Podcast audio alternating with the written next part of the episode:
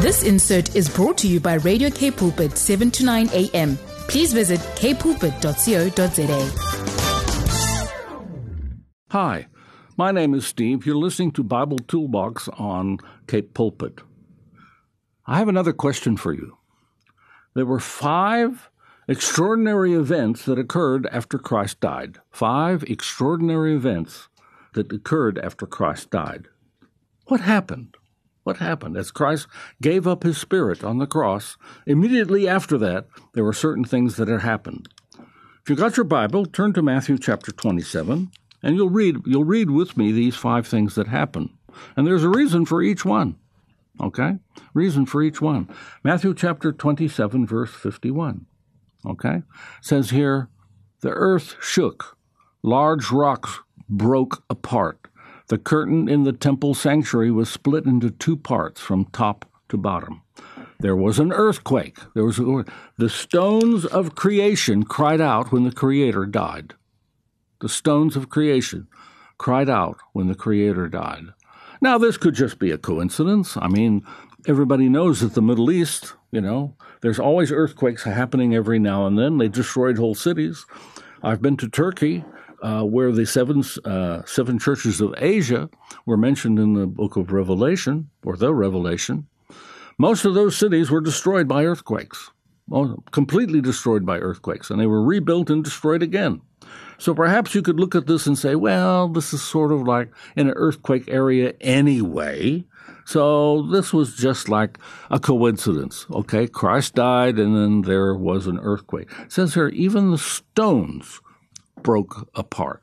This wasn't just a shaking, you know, like a shaking, right? This is where stones themselves broke apart, okay? This occurred immediately after his death. So that's the first thing that happened.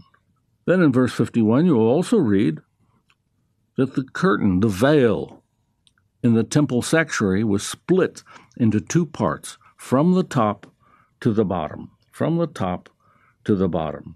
Now, this was a special curtain created for the temple, a special curtain created for the temple. It separated the holies from the Holy of Holies. The high priest could only enter the Holy of Holies once a year, once a year, to atone for the sins of the nation. It was curtained off, and nobody could go in. Nobody else could go in. That was it. It was done like that, okay? Uh, in Exodus chapter twenty-six, there's instructions about this curtain. And you shall make a veil of blue and purple and scarlet yarns and fine twine, uh, uh, twined linen.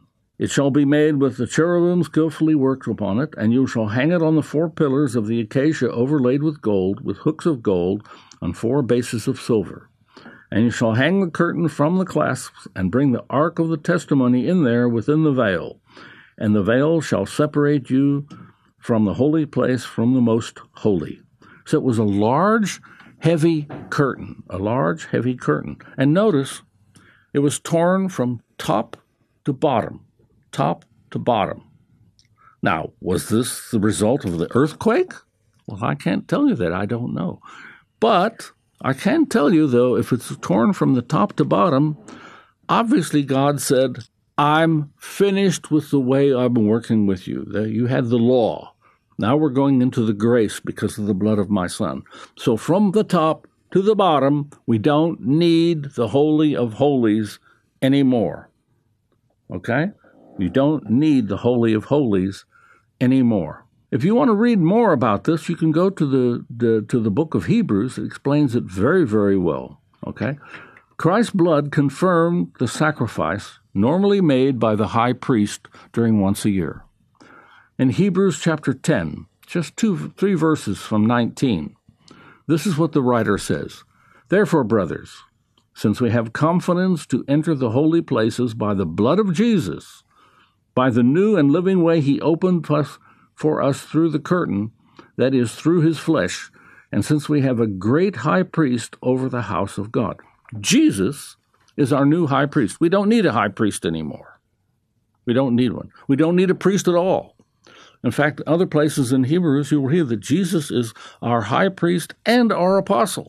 He is the one who leads the church. He is the one in whose footsteps we follow. So the first one, first thing is the earthquake, the earthquake, okay, that broke open the stones. The creator of the world died, and the stones themselves cried out. Well, what else happened? Matthew chapter twenty-seven, starting from, from verse fifty-two. Tombs were opened. After Jesus rose from the grave, many holy people who had died were raised from the dead too. They left their tombs and went into Jerusalem and appeared to many people. What? What? Tombs were opened? People, holy people walking. You know, they they have this joke in America called the zombie apocalypse, right? As if the zombies were going to come out of their graves and, and start this. And some people, you know, they know it's a horror story, but some people get very nervous when you mention it. But here, holy people, their tombs were opened and they came out? What? I can't even imagine what that would be like. I can't even imagine what that would be like. Paul writes about this in First Corinthians chapter fifteen. He says, "But Christ has indeed been raised from the dead, the first fruits of those who have fallen asleep. For since death came through a man, the resurrection of the dead comes also through a man. For as in Adam all die, so in Christ all will be made alive, but each in turn. Christ, the first fruits, and when he comes, those then those who belong to him." Now, I must be honest with you, I don't quite understand about the holy people's being raised from the dead out of their tombs and what happened to them after that. I don't know. Okay, to me, it's it's an absolutely extraordinary thing for it to happen, but this is what the Bible says happened, and I believe it. I must believe it. Okay, I must believe what it says. Okay, and then another thing occurred. Matthew chapter twenty-seven and verse forty-five, just backing up a few verses here. Matthew chapter twenty-seven, verse forty-five, this is what, this is what uh, Matthew wrote. At about three o'clock, Jesus shouted loudly, "Eli, Eli, lema sabachthi," which means, "My God, my God, why did you abandon me?" Some of the men standing there heard this, and they said, "This man is calling for Elijah. This man is calling for Elijah." And, you know, And okay, you have to understand that there was a whole lot going at the cross of Jesus, a whole lot going at the cross of Jesus, right?